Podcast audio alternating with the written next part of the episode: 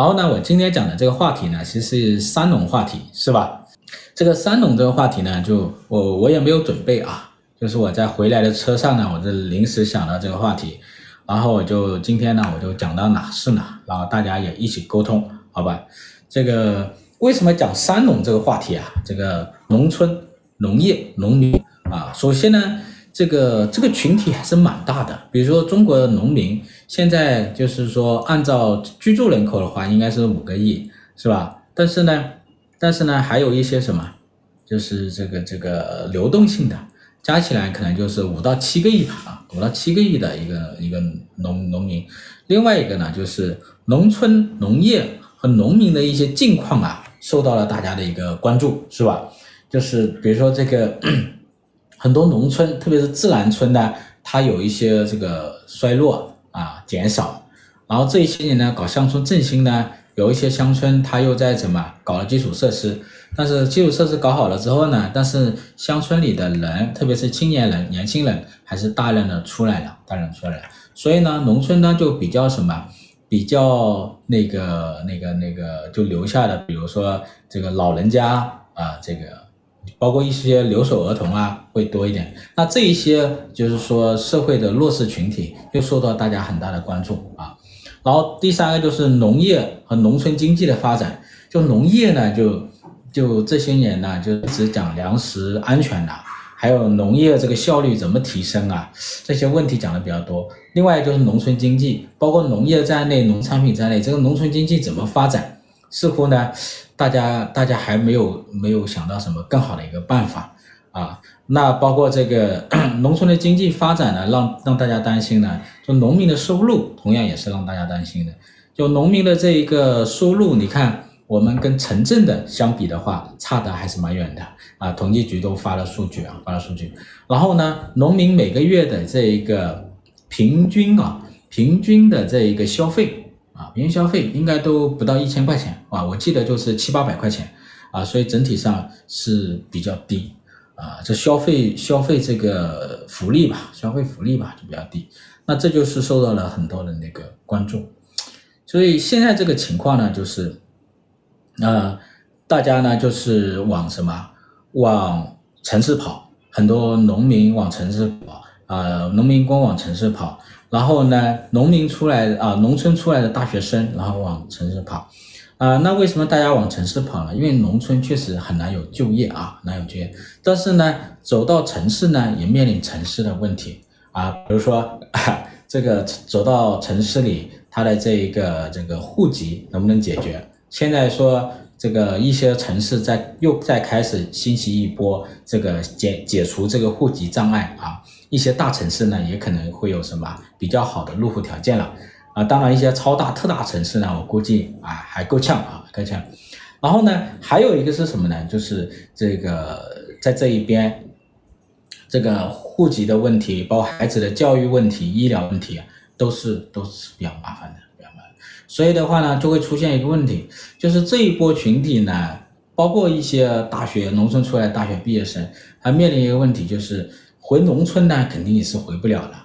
然后呢，在城市里呢，又买不起房，生活又很辛苦，又很艰辛，是吧？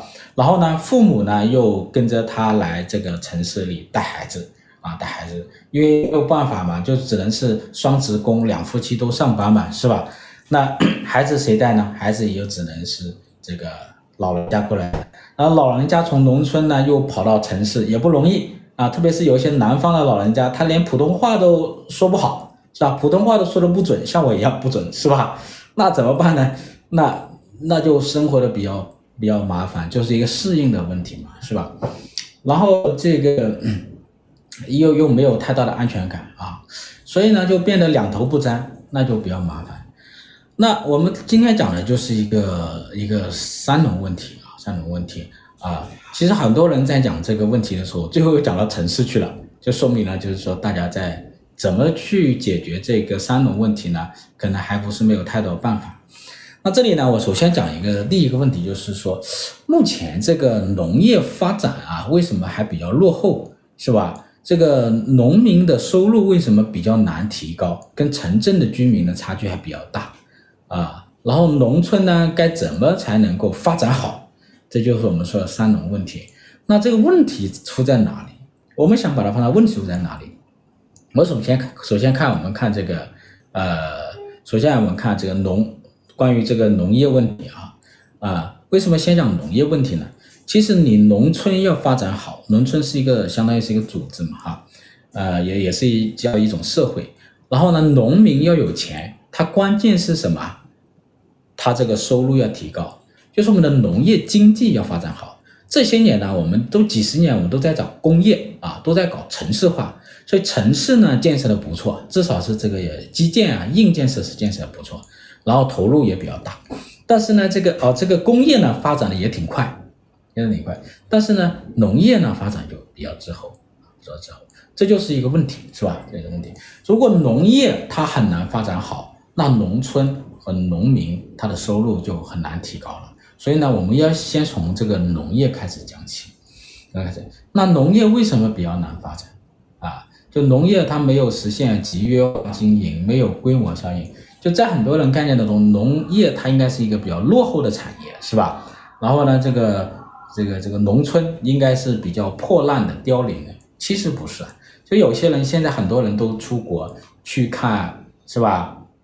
日本的、欧洲的、美国的这些农村和农业它不是这样子，就是农业它也可以是现代化的，也可以是高科技的，尤其是现代化农业，它一定是高科技的农业，这一点是很关键的啊。农村它不一定是凋零的，它也可以建设得很好，生活呢也可以比较富足啊，比较富足。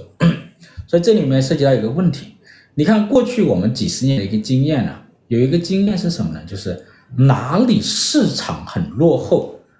哪里的这一个产业，哪里的这个这个收入啊就会很低啊，就会很差。你比如说这个什么，我们过去这几十年，城市为什么发展的好？就是城市的市场兴起了。就城市城市呢，就是先有市啊，这个城市才发展好，是吧？那农村和农业的问题就在于，它没有市场，没有兴起，市场没有起来，这里是很重要的。就你看。没，只要市场不好的地方，没有市场的地方，这个地方都会很落后，都会很贫穷。当然，只有一个地方 没有市场，收入也不错，啊，也不贫穷，也不落后啊，只有一个地方，这个地方你们知道啊。那正常情况下呢，你这个地方市场发展不起来就不行。那为什么市场发展不起来呢？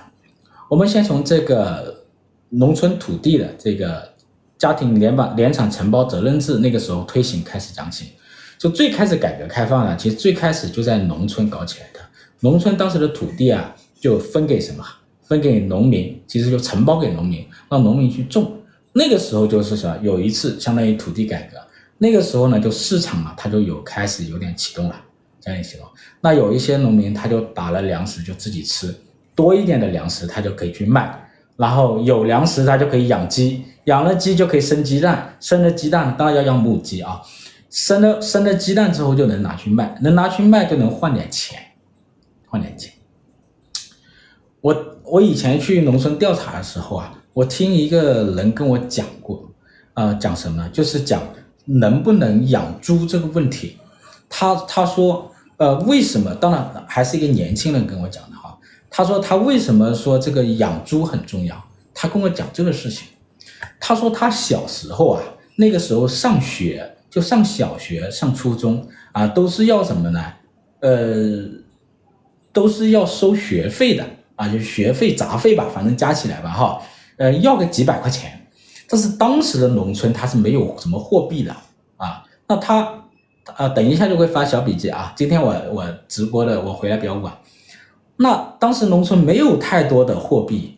啊，也没有太多的这个资资资本的积累，有些家庭就拿着几百块钱的学杂费也拿不出来。但是呢，他为什么说他很感谢当时能够养猪，就是觉得当时养猪很好呢？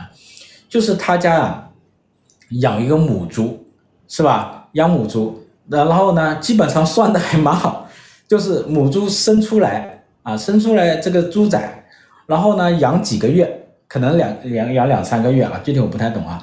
养两三个月，养两三个月之后呢，就能卖了啊，卖小猪仔。卖完小猪仔之后呢，就有个几百块钱，然后两兄弟呢就能够什么，去报名学杂费，所以这一点很重要啊，就是他有自己的一个土地，他能够种植，然后呢又能够有劳动剩余，他就会去交易，会去交易，他就可以变现，然后就形成什么资本的一个积累。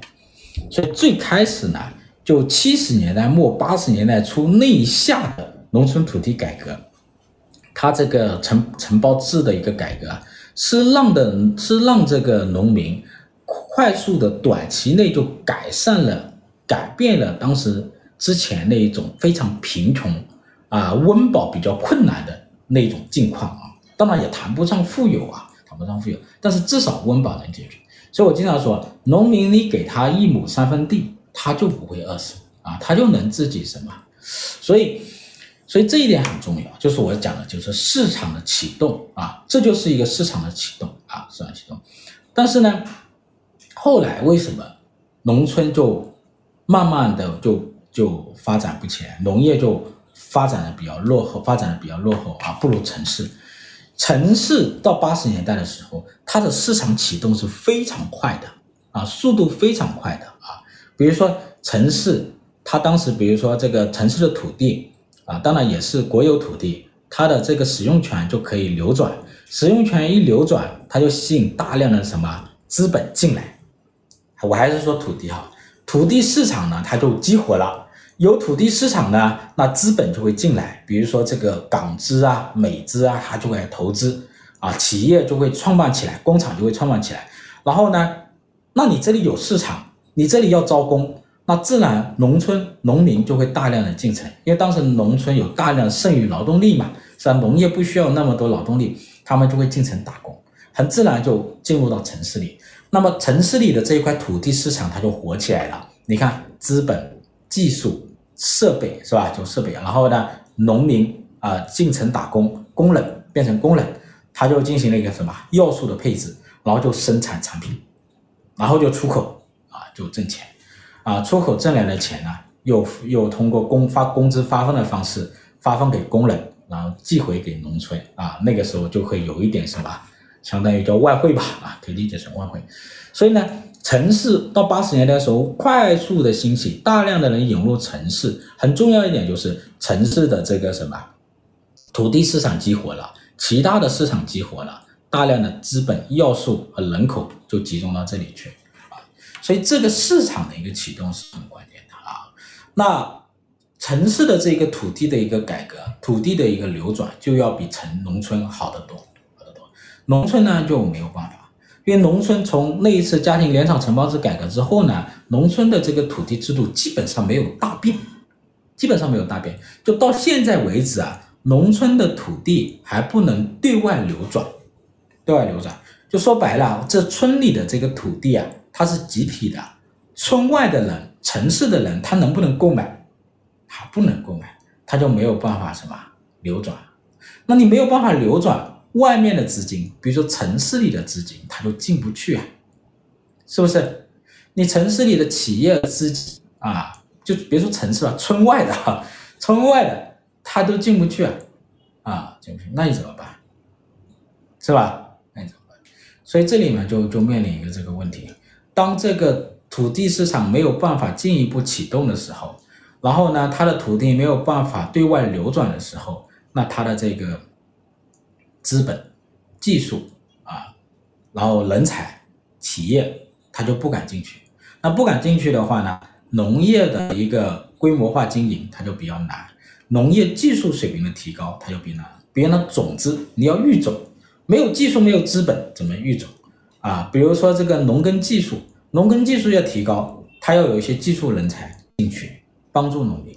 第三呢，资本，资本进去之后呢，你的土地能够流转，它才能够什么集中化、集约化经营，是吧？才能做到什么规模效应啊，这些都很重要。还有就是设备，你资本和企业进去之后呢，它才能够能够买什么大型的设备，啊，这一些呢都是现代农业它所具备的一些要素。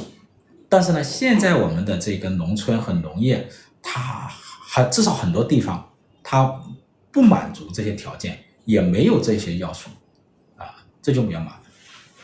我跟你们讲一个我调查的一个一个例子啊，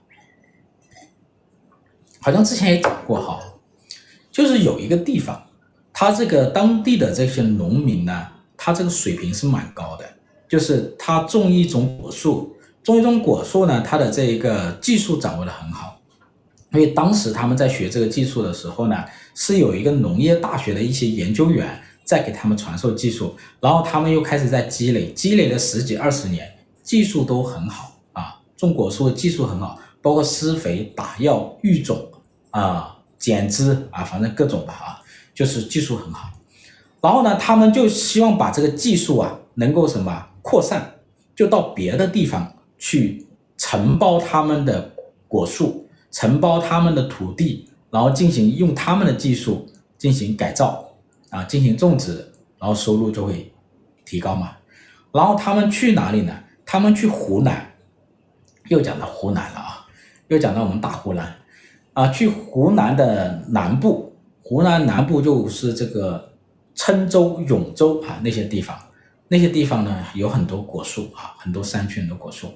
他们去当地呢，去承包他们的这个果园和这个土地，然后承包完之后呢，然后他们就进行用他们的技术改造，那效果蛮好，几年的时间呢，就效果出来了，量增加了，产量增加了，质这个这个质量也提高了，价格也卖得好，本来是件好事吧？你看当地的这个果业呢，就在他们的技术输入和资本输入之下就涨起来了，但是呢。没过几年，那当地的村民他就觉得，哎，你看我们的这个果树给他们一承包，他们就挣这么多钱，然后就要要回这些土地，要回这些果树，那怎么办呢？他也是不是强要呢？他也不敢说强要啊，总不能明抢嘛，是吧？他就给你搞破坏，是不是？把你的路挖断呐，呃，反正各种把你的水断掉啊，各种麻烦，那就没法搞了。啊，就没法搞了，所以这些人、这些资本、这些人、这些农民，他就不得不撤离啊，就走了，走了。所以到现在呢，当地的果业也没发展起来，没发展起来。那反过来说，如果那些农民去那个湖南南部那些地方，他们把那些土地买下来了，是他们的所有权，那情况可能又不太一样啊，又不太一样。然后还有一个就是什么呢？还有一个就是这个，他们去广西，他们去广西去南宁那一带，同样也是这种办法啊，承包当地的果树，承包当地的土地，然后呢引入资本和技术种植，成功了。哎，当地的农民不知道为什么，他们不使用这一个郴州这个办法哈，这个永州这办法，然后呢还是比较守信用的，然后这些年呢，他们在当地呢也挣了不少钱。然后呢，也带着当地的农民呢，也开始学这种技术，所以当地的他就这一种发展，果业发展就就蛮好。所以这种果子你们现在应这些年应该吃过啊，叫做这个广西的沃柑啊，广西沃柑这些年呢就快速的发展，所以你们这些年在市场上就买得到那种比较大的无籽的沃柑啊，这个就是那个那那一些农民。他们搞出来的品种已经种出来的啊，你看这些年产量增加了，但价格呢也提升了，质量也提升了，这呢就是一个成功的案例。但是呢，这个呢还是建立在一种什么？这个农村的一些信用的基础之上啊，信用之上。所以呢，这里面啊就是说资本和技术怎么进去的一个问题，所有权很关键，你只有所有权得到了保护。所有权能够留，所有权第一是能够确权，第一是确权，确权到个人身上啊，这个土地是我家的啊。第二个的话呢，所有权它能够流转，是吧？能够相互交易，交易给真正有需要的人，真正能把它用好的人。比如这块土地拿我就浪费了，因为我也不会种，是不是？但是呢，我把这块土地卖给你，你种得好，你就种，是吧？你就把它发展起来了。那第三个就是什么？就是这个。产权要得到保护，你产权得到保护是很关键的，因为你这个果树投下去也好，你这个农产品投下去啊，往往它的周期很长。其实农业它是一个高风险的行业啊，很多人都可能不太理解，它是一个高风险的行业，它长周期的一个投资啊，长周期投资。所以呢，只有这个产权是落定了的，得到了保护了，你才什么？你才能够敢大规模的长期的投资，这一点。所以呢，这涉及到一个土地的一个流转问题。到目前为止呢，还没有什么办法去去去去去解决啊，去解决。那还有一个就是，比如农村的宅基地，农民呢，你说有没有资产？有，基地就是资产，农民房也是资产，是吧？那全国现在人民，全国人的一个主要资产是什么？就是房子嘛。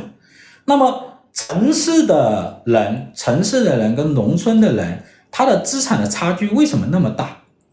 农村的也有房子，城市里人也有房子，那为什么资产差距那么大？那有人说城市的房子贵，农村房子便宜，那当然，那肯定啊，一般来讲都是这样子啊啊。但是为什么城市的房子很贵，农村的房子呢便宜呢？原因很简单，假如哈出台一个政策，禁止城市的房子交易，不能交易，那城市的房价呢？没有房价，因为没法交易，是吧？没有房价，所以呢，它就自然没有什么，没有价格啊，或者价格会很低啊。如果通过迂回的手段来讲的话，价格就会变低啊。那么农村也是这样子啊，你现在农村的宅基地你怎么交易？没办法交易，它至少没有办法在村外交易，是吧？那这就会限制什么？农民的资产的价格，资产的价格，资产的升值，是吧？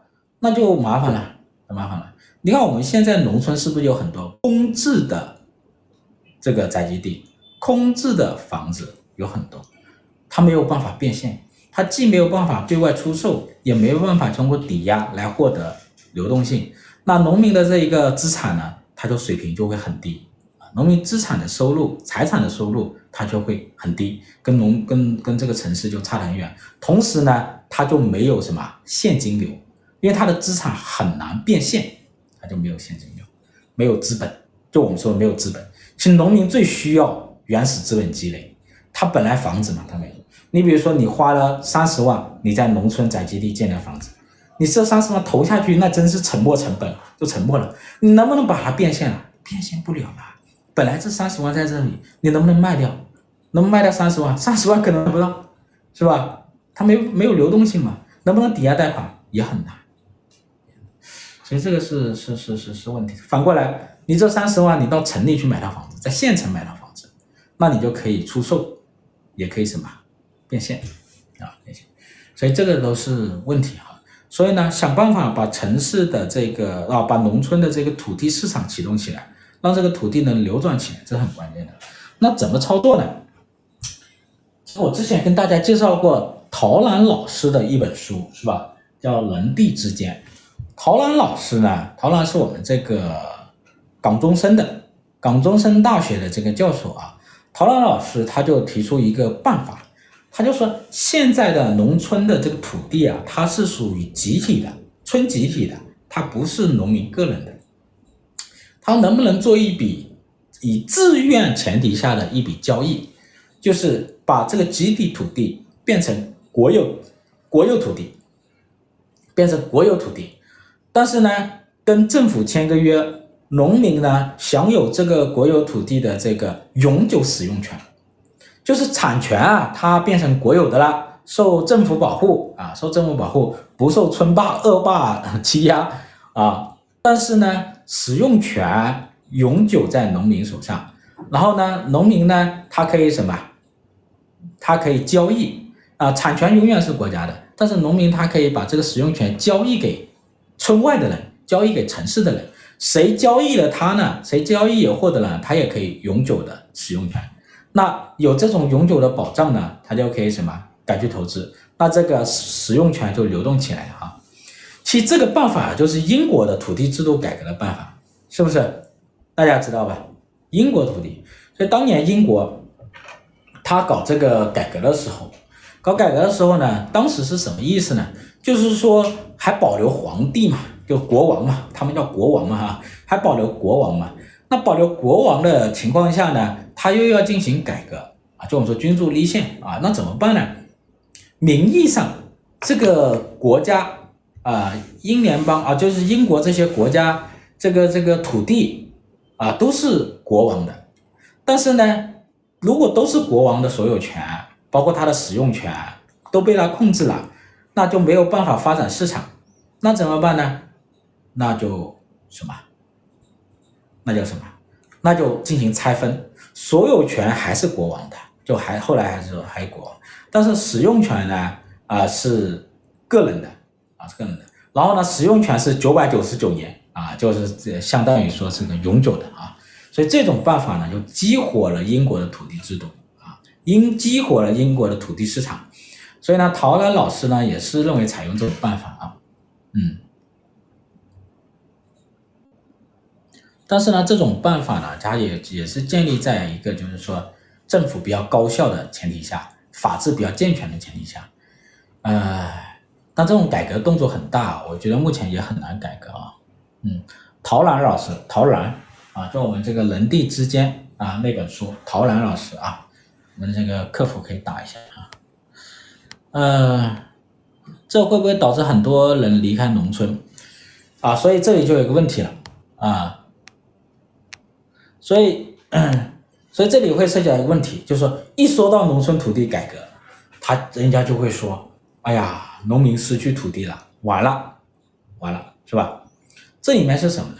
就这一些人啊，就是告诉你这个问题啊，是不是真实的问题啊？是真实问题，但是呢，他没有把话讲全。之前我就说过，没有把话讲全。正常情况下应该是这样子的，就是说，农民进城，资本下乡。这个说法哈，农民他如果他离开了农村，他可以保自己选择保留土地，你可以出售，你也可以不出售，这是你自己的权利，你也是成年人，你为你自己的选择负责任。这第一个，第二个的话呢，他在城里买房子，他可以买，他也可以卖，这也是他的一个权利啊。如果你担心农民会失去农村的土地和房子，你为什么不担心农民进了城买了房子会失去城里的土地啊？城里的房子呢？一样的嘛，啊，一样的。农村的房子跟城里的房子不一样嘛，这是一个。第二个，农民进城是要能农民真正转化为市民，这是目前没有做到的。就是农民他没有很多没有转化成市民，他只是进城了，他没有受到城市里的很多公共用品的一个保护，没有享用这么多公共用品。一出现问题了，比如说失业了，他又还得去什么？还得回农村，我们叫回农村避险，是不是？这就是问题。假如他在城市里，他有保障房，他失业了，他有失业金，他需要回去吗？他不需要回去，或者至少不着急回去。所以呢，农民进城变为市民，享有市民的权利以及公共福利。这一点是很关键的，享有教育权、住房权，还有他的什么失业金，这一点是很重要的。但这一点没做好，所以呢，农民就会很怕失去什么农村的土地，这确实是这个问题。第二个就是资本下乡，资本下乡，我就刚才就说了，就是说资本、技术、企业、人才，他要能够什么，能够进来，这里是很关键的，就他们能进来，农村才能够什么。激活农业的市，农业呢才能启动市场，人市场，这一点是很重要的啊。行吧，我就说到这里了。